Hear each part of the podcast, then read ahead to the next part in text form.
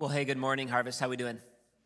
Good. Hey, thank you guys for making the effort to uh, be at church this morning. I know between holidays coming up and COVID surges, there's a lot going on, and uh, just encouragement to see so many people here uh, worshiping together. And uh, what we're going to do today is a little bit different. Um, we only do this about once every other year, or maybe once a year, um, but we're going to have a question and answer uh, service. And so what that means is, is this fall we have been preaching on what it means to have a Christian worldview. And uh, we knew that when we talk about things like work and money and sex and all of these things, there's going to be a lot of practical questions that come up that maybe we haven't been able to hit on in our messages. So, what we have been doing is over the last couple weeks, we've asked you to submit questions that, that maybe we could answer or bring more clarity to. So, we've got about nine or 10 of those that have been um, submitted. There's probably 60 or 70, and a lot of them were similar. We kind of whittled them down to ones that would kind of cover the most people. Um, but we're just going to kind of work through and talk about how do we practically, when it comes to worldview, as followers of Jesus Christ, how do we practically live in a way that honors and glorifies God? And the way that this works is um, I'm just going to say this off the top.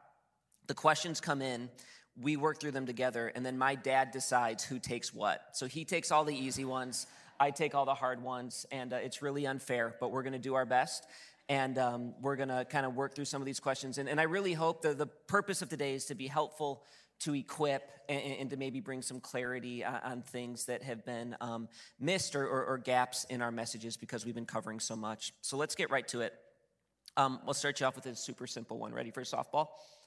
Um, do you think we as believers should attend the same sex wedding of a family member or friend? So, one of the problems of, of co pastoring with Cal is um, that's the same joke that I used on him last night, but he got to speak first, so he just stole it. And um, what happens often is I'll come up with a really profound point during prep during the week, and then he'll preach on Saturday night. And then when I use it, it's like, oh, you stole Cal's point. I'm just telling you, this happens to me all the time. So. You know what? The, the, the two times in our 11 years where that's happened, I sincerely apologize. okay, I'm avoiding answering the first question that you gave me. Um, Okay, so the question of wedding is, is kind of what this question is about, but here's the problem. Um, this involves way more than weddings, right? So some of you are having to navigate uh, family gatherings for Thanksgiving. You're uh, dealing with issues with coworkers. You're dealing with um, uh, education systems and, and how do we engage and how do we interact and please hear me the goal of this study has not been for me to lay down hey there, here's are my convictions or here's the church's convictions and you need to think the same way. The whole goal behind this Christian worldview was think through your convictions, what's at the core of why you believe what you believe. And quite honestly, we can come to some different conclusions. I think there's some issues where we might have different convictions, but um, don't just take our convictions. And so, with that being said, let me give you my convictions specifically on this. Um, as it relates to attending a wedding, we've kind of went back and forth on this as a family, right? We've debated on this, and because these are real issues for us. And um, what I would say is this: I would not go to a wedding uh, that was for uh, a ceremony for a same-sex couple, and here's why. Uh, I've got neighbors um, who are same sex. That's not an issue to me. I can be neighborly. I work with people. I can be workerly, good, good, a good coworker, whatever I mean to say there. Like I, I can engage and interact in almost any context. What makes the marriage or the wedding difference is the reason that you're gathering. Like, like if I have a neighbor over who is in a same sex relationship, we're coming over, we're having fellowship, we're having dinner. I don't have an issue with that. But to go to the wedding, the thing that we're celebrating and going to the wedding is the union. And for me, now you're asking me basically to heartily agree with what's going on. I'm stealing words from the last uh, verse in Romans 1. And, and I don't want to be in a position where I'm giving my endorsement to a ceremony. And it feels to me like if you attend the wedding of a same sex marriage, what you're actually doing is saying, I'm willing to celebrate this union with you. And that's where it becomes tough. Yeah, I, I, think that's a, a good answer. I, I think um, this is a really, really difficult issue. And, and so I do think um, we as believers, with people in our lives who have um, are in same sex relationships, I think we do need to pursue them in love and have relationship with them and, and, and care for them and, and, be engaged in their life. But the, the hard part about a wedding is, you know, there, there's two things happening. It's a celebration of the, of the relationship and it's a covenant before God right? Like when I got married, I stood before the Lord and we made promises to each other. And um, that's where a, a biblical worldview makes it the attending of a wedding really, really difficult. And it's just a, and I think this is a thing that Christians can disagree on. And, and again, I think we flip flopped back and forth on this through our years of ministry. It's just difficult. Yeah, and I, I would even go this far, and maybe this is just because I am getting old. I don't even want to go to a marriage of unbelievers. Like, like, like I just don't want to go to, I want to go to marriages that I know are honoring the Lord. I struggle to go to a, a wedding ceremony between one person who's saved and one person that's not saved because I realize that's going to be problematic. That's against God's instruction. So when you pick these things where you're put in a position that by your attendance, you're giving approval to what's going on. And by the way, it could be different for me. Even when I go to these weddings as a pastor, I represent something different. Uh, it involves your kids. Sometimes as you go to Thanksgiving and some of these things that I don't have to worry about as directly anymore. So I think we can come to different conclusions. I'm just telling you where I'm at. Yeah, so I think the big takeaway is, is if you're out there and you're getting married, don't ask Pastor Dave to do your wedding. He doesn't even like them, so at all, um, no matter what. So um, let's let's go on pretty, to the next that's one. That's pretty close to true. I, I, think I think that's okay, where we so landed. Here's here's the second question for that. Uh, you get this one. Um, do you agree with the statement that it's okay to be Christian and be gay? Just choose to live a celibate lifestyle. Uh, yeah, that's a, um, a really good question. And um, as I uh, have wrestled with how to answer this question, I think there's a million different ways you could, could answer it. And so, what I want to do is, is I want to be as helpful and as pastoral as I can be. So, here's how I'm going to approach this question I, I want to answer it as if um, I was answering, like, I, I want to answer it by saying, What would I do if one of my sons came to me and said, Dad, um, I just want you to know I have same sex attraction and I think I might be gay? What, what would I do in that context? And I think if one of my boys came to me and said, Dad, this is where I'm at, um, th- this, is, this is how I feel, this is what's going on in my life. Um, in that moment, I know that there would be two primary lies that I'm going to have to go to war with and help my son battle. Here's the first I'm going to have to help my son battle the lie that our culture tells us that our sexual identity is our primary identity.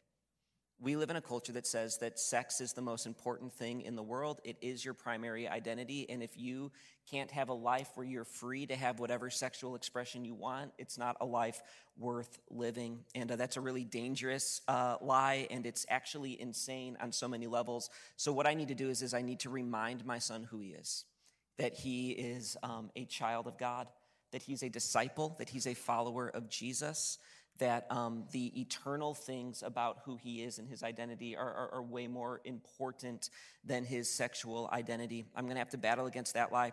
The second lie that I'm going to have to go to war against is the lie that to follow Jesus for my son means that he's going to have to be alone.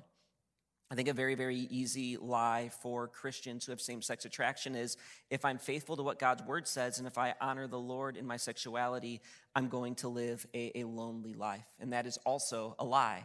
You know, the Bible says that at salvation, all of us, we have received the Spirit of God.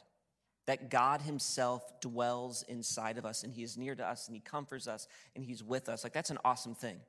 I'm also going to have to tell my son, you're not alone. You have a family who loves you and cares for you and is going to be there for you and walk this journey with you. And I'm also going to point him to the church and say, hey, you have a community of brothers and sisters in Christ who are going to fill in the gaps of relationship and community in your life. In church, I would say for the people in our church who are honoring the Lord and, in their same sex attraction, we do need to come around them and, be a community for them and have relationships with them in a dynamic way um, for their good and benefit. And then here's what I'm going to tell my son to do. I'm, going to go to 1 Corinthians 7 17, and it says this It says, Only let each person lead the life that the Lord has assigned him to and to which God has called him. And I'm going to tell my son right now, with, with these um, affections and attractions you have, God has called you to singleness. And here's the cool thing Paul says, especially when it comes to ministry, that singleness is actually better than being married because the single person has more attention. They can focus on the Lord. They're not as distracted. They don't carry the same type of anxieties that, that married people do. But I'm going to tell my son, God hasn't made a mistake. He hasn't abandoned you, but He has um, given you the privilege to serve him in this specific area and to bring glory to him that can be a huge testimony for Christ. And then I'm also going to tell my son listen, the Lord knows the desires of your heart. And if you sincerely desire to be married and to have a lifelong companion and partner, we're going to pray that the Lord changes these attractions and these affections, or that the Lord brings a woman into your life who you are attracted to that would love the Lord and be a fitting spouse for you to do life with. And listen, I don't think that's something that I can force or coerce, but here's what I know I know the testimony of thousands of people who are followers of Jesus Christ have said that God has moved in these areas and changed affections and has brought a spouse for, for them to live a married life that honors the Lord with. Um, and then here's the other thing I would say listen, all of us are called to submit our sexual desires to the Lord. It doesn't matter if you're gay, if you're straight, if you're single, if you're married, right? Um, temptation for sexual sin does not stop after marriage. We're all called to submit sexual desires to the Lord. And so I'm going to tell my son, God hasn't called you to do something fundamentally different than what he's called everyone else. And we're going to come alongside you and walk through this with you. Yeah, I, I just I, I think it's a dangerous um, path to start to follow if we allow culture to convince us that our attractions and our affections should be the primary driver of our activity. That's not true on so many levels for the Christian, and we're seeing it everywhere. Hey, the most important thing is um, what you feel like doing, and, and, and nobody gets to tell you any differently. Hey, God's word's the authority in all of these things. And our affections and our attractions, they actually are in submission to the word of God. It's not the other way around. All right, so we're going to move to money now. And uh, I think this was from a sermon you preached, Dad. It says this It says, You quoted from Ecclesiastes that he who loves money will not be satisfied with money. Um, what are some practical steps to develop contentment? And then in parentheses, someone's asking for their wife. that's, that's really funny, by the way. Um, he, here, here's what I would say because, because preachers preach, right? So I'm, I'm going to take you to a passage, and I just want to walk you through what a verse says and just kind of comment. I want to just give you God's word in response to that. Um, 1 Timothy 6 17 says this As for the rich in this present age, charge them not to be haughty or proud. And the first thing I would like to say is if all of a sudden uh, your net worth or your bank accounts all of a sudden um, explode, be very, very careful that it doesn't change the way that you perceive yourself or the way that you live. It's, it's been an interesting year because of some things that happened in the stock market, because of some inheritance. I've met with several people in our family or in our church family here who've come into uh, unexpected wealth very, very quickly. And, and my advice to them in every case is don't change everything you're doing. Like you don't have to drop out of school, you don't have to quit your job. Like like continue to do the things that you were doing. Don't become proud because of this. And then it goes on and says, "Don't set your hopes on the uncertainty of riches." And a verse that's always on my mind uh, is Psalm 51:10. Uh, if riches increase, don't set your heart on them. And, and he'll go on and explain that even more. But on God, who richly provides us with everything to enjoy. There's two really big words there to enjoy. And, and in Christendom, there, there is certain things in evangelical circles. Please hear me on this. You get to enjoy God's blessing. Uh, my kids will remind me of this sometimes. Uh, hey, Dad, you're becoming like that guy in Ecclesiastes who's God's given health and wealth to, and you fail to enjoy it. And it says that's a terrible thing. And so you're able to enjoy the wealth that God has entrusted to you. That's not wrong. And then he goes on and says this they are to do good, to be rich in good works, to be generous and ready to share, thus storing up for themselves uh, a treasure for themselves as a good foundation for the future, so they may, may take hold of what's truly life. A couple things practice generosity. And secondly, set your hopes on the future all this money's going to burn. We're all going to be in eternity in like 14 seconds. You know, it's coming quick in the grand scheme of eternity. And I would practice generosity and I would try to um, make that a family trait, not just a personal trait. Um, this, this week, it was interesting. 20 years ago, Kristen and I started a, a, a bread company in Grand Haven. And it's been a long time since I baked, but I was over there Thursday and I was doing some baking in the afternoon and I was engaging with customers at the front counter, which was like my least part of baking, but that's a whole nother story. And, and this lady, Just like the wedding thing, right? Pretty much, yeah. pretty much. Um, the fact that anybody in this room would ever be like, oh, should we invite David? Should we not? You're, you're off the hook, okay? You, we, that, that, just happened. This it relates to a wedding. But at the, where was I? Being nice to customers. Oh, nice to customers. That's right. Okay, so a lady, old lady, wanders into the bakery um, Thursday afternoon, and um, she's got her little like money purse there. And she's like, Well, how much are the brownies? Well, how much are the scones? What's in the scones? And she's just asking very direct, specific questions, very concerned about how much she's going to spend. She's like, Well, I think I'll buy a brownie because my husband really likes chocolate. And I was like, If your husband likes chocolate, buy two. Take two. So I gave her two, and I'm like, Why don't you take some scones, and then here's a loaf of bread, and we're not going to take your money. She's like, Well, what do you mean you're not going to take my money? We're like, Happy Thanksgiving. Thanks for coming in. And she was like, Oh, I am so glad I came in today. And, um, and, and it reminded me that was the best part of working at the bakery was being able to be generous with customers. I had another guy come in. He used to go to the church. He left because he was mad at me. And he came wandering into the bakery. Now he's shocked that I'm there actually baking. And he forgot his wallet and he's got to pick up an order for his wife. It's like, just take the order. It's fine. Don't, don't worry about it. And, um, another lady came up front and she's like, Are you selling that cinnamon bread back there? We had just baked some cinnamon bread. It wasn't going to be for sale. And I looked at the girl at the counter and I'm like, Does she seem nice? And, uh, and I said it loud enough so the customer could hear. And uh, she's like, Yeah. I said, Well, then just give it to her for free. And she came back to the back to thank me for giving her the bread. And I said, I gave it to you for a reason. She was wearing a face mask, and her face mask said, Mary Free Bed. And I'm like, thank you guys for all that you're doing. I know this has been a difficult season. I know the type of work that you do. So, you know, thankful for the way that you've served our community working there. I think practicing generosity, the last phrase of that verse is take hold of that which is truly life. That's where the joy of God blessing you with resources is and the ability to be generous. Yeah, I, I think a, a principle that I just believe so strongly is generous people are happy people. And so what Mary and I do is, is we have a very direct conversation. We have it about every quarter, maybe four times a year. How are we being generous? And maybe that's with money, maybe that's with our time, maybe that's with what God has given us. I think Mary and I have had eight different people live in our house for extended periods of time while we've been married. We just um, we find that when we're generous with others, um, it's good for our kids, it's good for us, and um, generous people are happy people. So I would look to be generous with whatever God's given you, lot or little. All right. Next question uh, related to work. It says the environment at my workplace is pretty raunchy. Do I tolerate the behavior of my coworkers or do I take a stand? Signed, Pastor Marty. No, yeah, I wasn't exactly. I can really relate to this with the guys I have to work with. Um, yeah, I think that that's a that's a real question. This is a question that we've dealt with a lot. And here's what I would say. Um, I think we have to be careful as believers not to hold unbelievers to have the same expectations or moral grit or desire to honor the Lord like we would with what we talk about or what we say. So I think there's this conflict a lot where I'm working with unbelievers who, who have different values than me, and, and how do I? I'm offended by some of the things they say. I, it's hard, it's a difficult environment. What do I do? Um, I don't think that's the time to stand on your soapbox and to talk down on everyone. I, I don't think you're winning friends there. Um, I, I, think a better way to do it is I think you um, model um, what it means to honor the Lord with your conduct. I, I, think you love them well. I think you work hard. I think you show genuine care and interest for the people that you work with. Um, I would encourage you.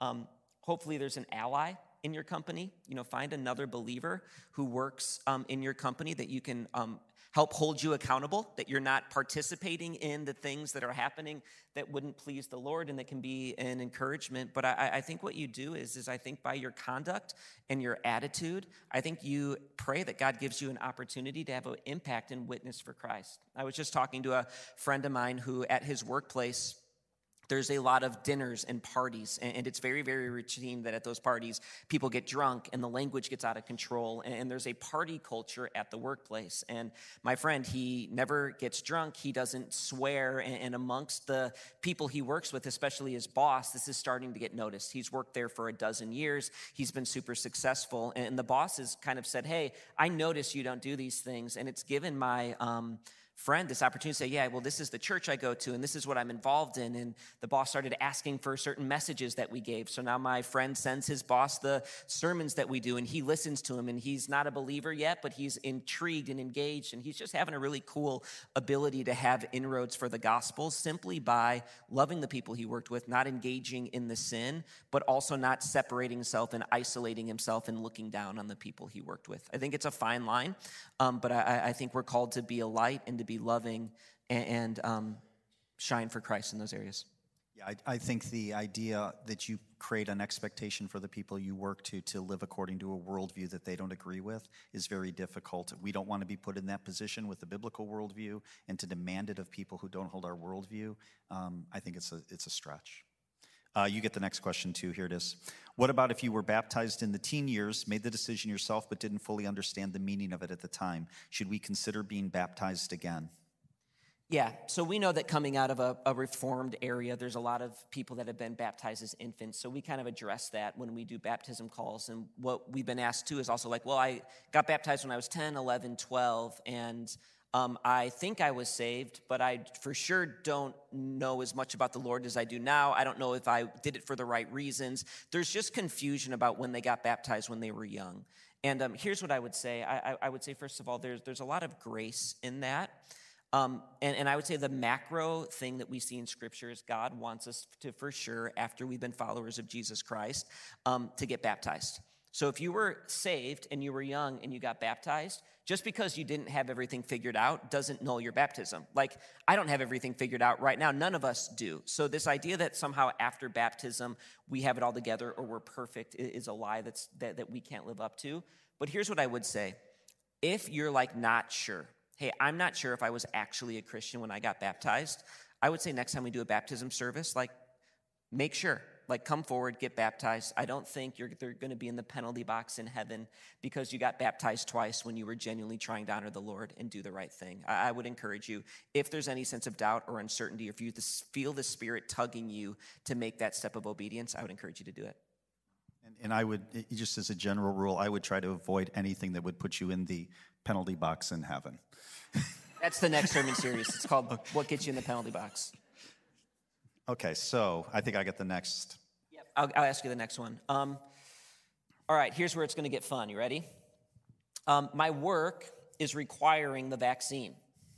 I don't believe the government should force anyone to put anything into their body, but if I don't take the vaccine, I will lose my job.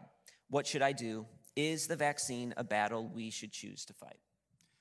Okay, so this is the, the one of the reasons why we went to Daniel um, last week and I preached from Daniel 3. I was trying to go to specific examples of how and when followers choose to uh, rebel against what the authority is requiring them to do. And, you know, full disclosure, um, um, I've taken the vaccine, um, but I'm not um, anti anti vaxxers. Like there's, this thing has become so divisive, not just amongst people within churches, but just throughout our community. And, and I've got a concern. Like I, am seeing what's going on in Europe. I'm watching the trends. We're going through another series of lockdowns. We're seeing uh, some European countries, uh, everybody gets uh, mandated vaccines. I would not be surprised to see that this plays out in ways that we wouldn't like here, that it's invading our personal rights. But what I've tried to do and explain to you is don't have a point of view. Don't, don't just have an opinion. We need to form convictions if we're going to go through life and make proper choices. And what I've tried to do, and this isn't a hypothetical question, how many people have we met with? Over yeah, I mean, this is almost on a daily basis. We're talking with people who their jobs are rolling out mandates, and they're like, "I don't know what to do." Um, yeah, yeah, it's a real thing. It's an everyday thing. And, and so, what I'm doing with people as I meet with them one by one, I'm just trying to create a paradigm for them of, of how do you form a conviction and what is at the core of your conviction. So, as it relates to the vaccine, what I'm asking people is is this a personal conviction or is it a religious conviction? And by the way, people are split on that. Some would say, well, I, I, don't trust the medical data and I don't think I should be forced to do this. I go, those tend to be more personal and, and scientific convictions. They don't tend to be religious at the basis of the way you're explaining why you have a conviction. And I just see throughout the New Testament, and I see it in the Old Testament too, you don't have to um, make a conviction that you're going to die on the hill as it relates to your personal rights and freedoms. None of us like that those things are being restricted. But the reality is, I think those are some things that you can say, I can lay my personal rights down. And if you want New Testament examples of followers of Jesus Christ doing it, I can show you that over and over and over again for the sake of their testimony, for the sake of the gospel, for the sake of being able to spread the gospel. They lay down their personal convictions. So personal convictions, if you find that it's that's why you're objecting, I think you have the right to lay those down if push comes to shove. Um, and I also think now you've got to look at the other side because some people are saying, no, for me, it's a religious conviction.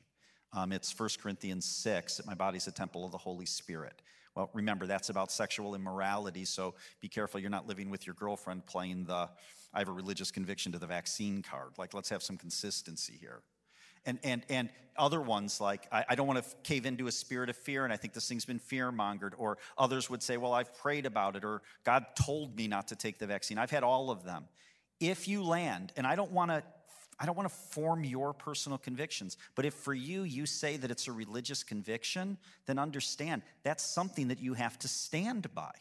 That means you might lose your job, you might lose your medical insurance, and you might not have the ability to travel, and there might be a ton of other social restrictions that our country could put on you. But if it's a religious stand, live by your convictions. There is a day coming where we're told in Revelation 13 that you're going to be faced as a follower of Jesus Christ to potentially, do I take the mark of Antichrist or do I not?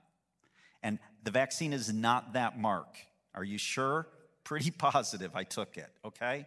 And here's why it doesn't match the biblical description. The Bible says that everyone will understand, an angel will warn everyone that in taking the mark of Antichrist, you're identifying with Antichrist. You don't go, oh man, I didn't know it was that. It's a clear choice. With the vaccine, though, I will say this you're seeing precursors that you look at and you go, man, I can see how this is conditioning the world for choices that Christians are going to have to make down the line. And I'm not going to tell my people, form a religious conviction, and then when things get really tough, punt on it. So understand, evaluate, and the question I asked last week what's at the center of your conviction? If it's personal, I think you have the freedom to lay it down. If it's religious, I think you have to stand, but you're entrusting yourself to a creator, and then you've got to endure the consequences. That's the paradigm of how I'd approach the vaccine decision. Great. I'm happy to say nothing else on that topic. I'll let, yeah, you, I'll let you live and die on that one. Yeah, yeah, yeah. So I picked all the tough questions and gave them to you. Like that's what you're claiming, eh? Okay, so here's the next one. Over the course of the pandemic, our church and elders have argued often that we are to submit to our government authorities. However, our Constitution begins with the statement, we the people. Doesn't the fact that we live in a democracy make us the authority over the governing officials as they are called to represent and serve our interests? I am worried our church has misrepresented the Constitution. Have fun with that. Yeah, there's a lot going on there. And um, here, here's what I want to say. First of all, I'm so thankful that I get to live in the time and place where we're under a democracy. I think when um, you look at systems of government throughout world history, we're in the very, very small minority that we have some influence and say over who governs us. And I think that's a protection. I think that's a great blessing from the Lord. But um, here's what I would say I would say the way that we influence who governs us is through voting. And um, what happens is, is after the votes are, are cast, after the, um, the votes are tallied, and, whoever wins, they become our governing authority for the term that they're elected. Um, I, I don't think the fact that we vote means that the people that we don't vote for, we get to say, well, I don't follow you or I don't obey you because I never voted for you and because I, it's a democracy, I'm the authority. I, I don't think that's um, consistent with reality nor with what the intention was for our Constitution. Like, I don't get to say, hey, I didn't vote for President Biden, so he's not my president. No, he is my president until he is voted out of office or until his term is over. And um, Here's what I would say um, I just want to remind you submission to authority is not a small issue with God. You see it all over the place in Scripture. I just think about the New Testament. We are called to live in submission to the Lord.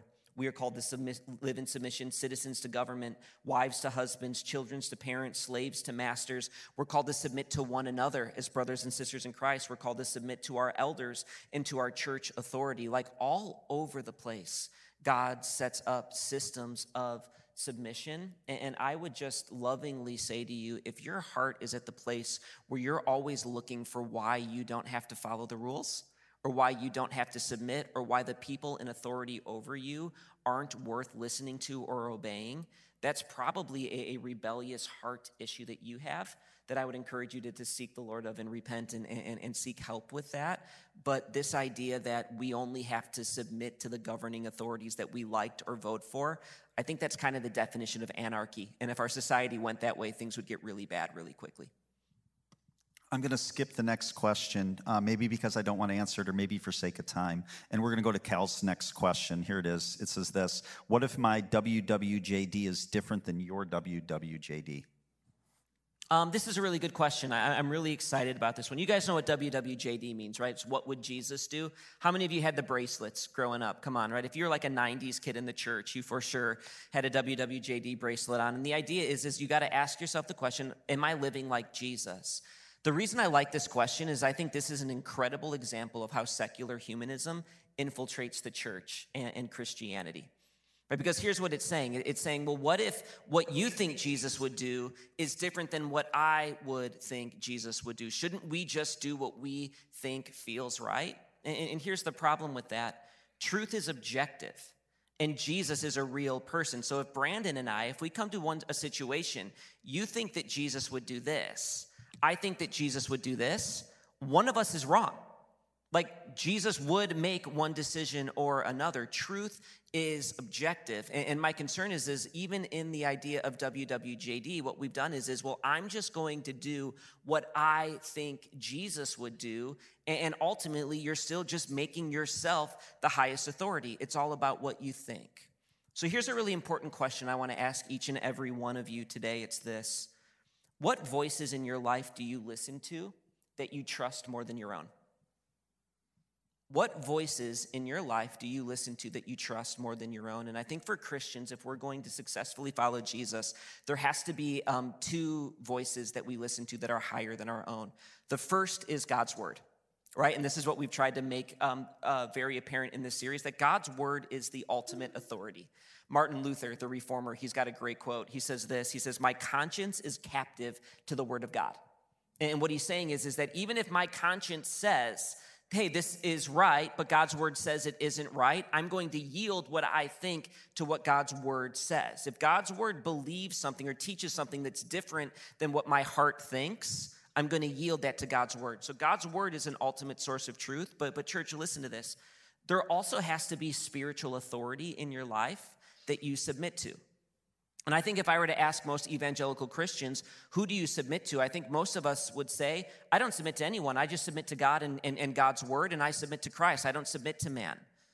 Well, can I ask you a question? If that's true, if God's desire was that all we needed was the Bible and prayer to, to functionally follow Jesus, why did God establish the church? Why did God establish pastors and elders and overseers and shepherds? Why does the Bible call us to exhort one another, to encourage one another, to rebuke one another, and, and, call one another to good deeds? Like, He's given spiritual authority in our lives for us to submit to, and, and for us to say, hey, in a situation where I don't know what to do, I trust you so much that even if I don't agree with you, I'm going to listen to what you say.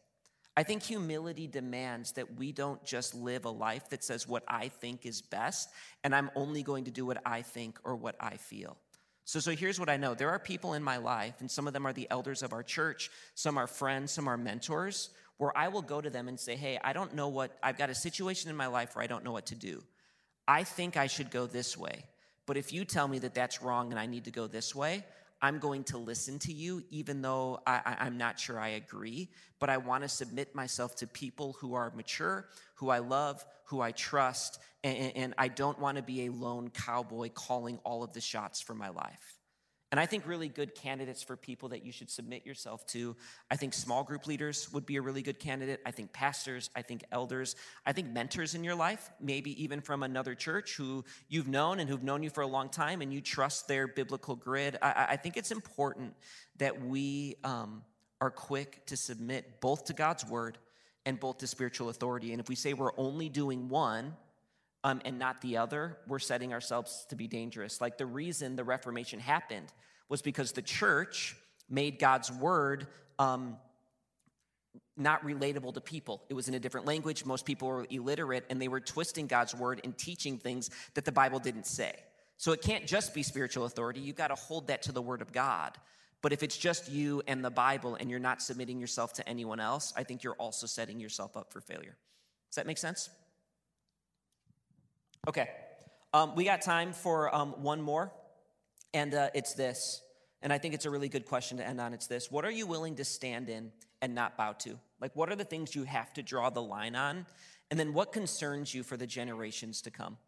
Yeah, so I'll, the, the first part of that, I want to make sure that the things that I'm willing to resist authority on, the things that I'm going to take a stand against authority on, are clear convictions formed with a biblical foundation that hopefully by making that stand, um, my stance actually brings glory to God and not me. That's, that's the things that I'm looking to stand for. So when I'm put in a situation where, listen, I can deal, I can live within a culture that says, um, you know, there's, there's umpteen numbers of genders. But then I'm going to be asked a specific question How many genders do you think that there are? I'm going to say two sexes, two genders, and a whole lot of confusion. Like, like when I'm put on the line where I've got to make a biblical conviction, and that one's based off Genesis 1, these are the places where I want to be able to make a stand and then suffer the consequences for, those stand, for that stand. The question with future generations and concern, again, I don't, I don't want to be given to a spirit of fear, but if you ask me what my concern is, here's, here's my concern for the next generation. Our, our society has so um, strongly embraced the idea of tolerance. Everyone should be allowed to believe whatever they want to believe, that the idea of subjective uh, truth has just disappeared. And, and, and Listen, if the culture takes on a secular worldview, that's a problem. It's a way bigger problem when the churches do. And what we're seeing within denominations, just, just even referencing specifically what the RCA did, they, they came out, they had a big debate. What are we going to do with same sex relationships? Are we going to do the marriages and all of this? And they said, we're going to let every church decide. Okay, that's like the worst news for me because then you've got some churches believing one thing, some churches believing others, and the issue is not between a biblical worldview and what the church stands by. The churches can't even agree. And that becomes problematic. And what I'm seeing is 10, 11 years ago when we planted this church, I was like the oldest church planter in the room. I was in my late 40s. I was hanging, you know, most of the guys who were planting were late 20s, early 30s. There were a lot of influential pastors 10, 11 years ago that were in their late 20s, early 30s. Who's an influential pastor in their late 20s, early 30s now? Where have they gone? And a lot of these guys that 10 years ago were those influential pastors, they're out of ministry. They've either blown out of ministry or they've said, I'm going to go do something else. I'm going to go be a blogger I'm just going to do podcasts because ministry is getting really, really difficult. And it's getting difficult not because of what's going on in culture, it's getting difficult because what's going on in the church at large. And my concern for the generations is where are the young men going to be who are going to stand up, the families, and say, Thus says the Lord. And you know what? The Bible is an authority, and this is what I'm going to stand on. And I just think that's going to become more and more difficult as the church has become more and more compromised by secular humanism. Yeah, and so I want to end by doing a little bit different tangent. Um, I'm hopeful. And I don't want to end this Q&A being like, oh man, doom and gloom. Like, listen, um, here's what I know. In the last 2,000 years, there have been a lot of cultural moments. There's been a lot of nations. There's been a lot of world powers that have come and gone. Um, there's been one name that has been above every name for that entire time, and that's the name of Jesus Christ. God is sovereign over this moment. He's sovereign over our country. God is not in heaven nervous about the cultural climate in America. He is King of Kings, He is Lord of Lords, and He um, is the author of revivals. And I think there's a very, very um, opportune time in our nation to see revival happen, and I think that is going to happen. And so I don't look at our culture being like, man, I can't just can't wait to get to heaven. I, am hopeful. I think God is moving. I think He's going to continue to move. And I think we as Christians live with confidence that we are serving the name above every other name. Amen? All right, let's pray. Dear Heavenly Father, I thank you for um, this morning. I just thank you for the opportunity that your word provides just to be very, very practical. And I just pray for families as we head to Thanksgiving and spending time with people we don't often see. Would you keep us safe? Would you keep us healthy? Um, would you keep us free from division? And, and God, I just pray that your spirit would be with us, that we would trust you, that we would live boldly for you. We love you. In Jesus' name we pray.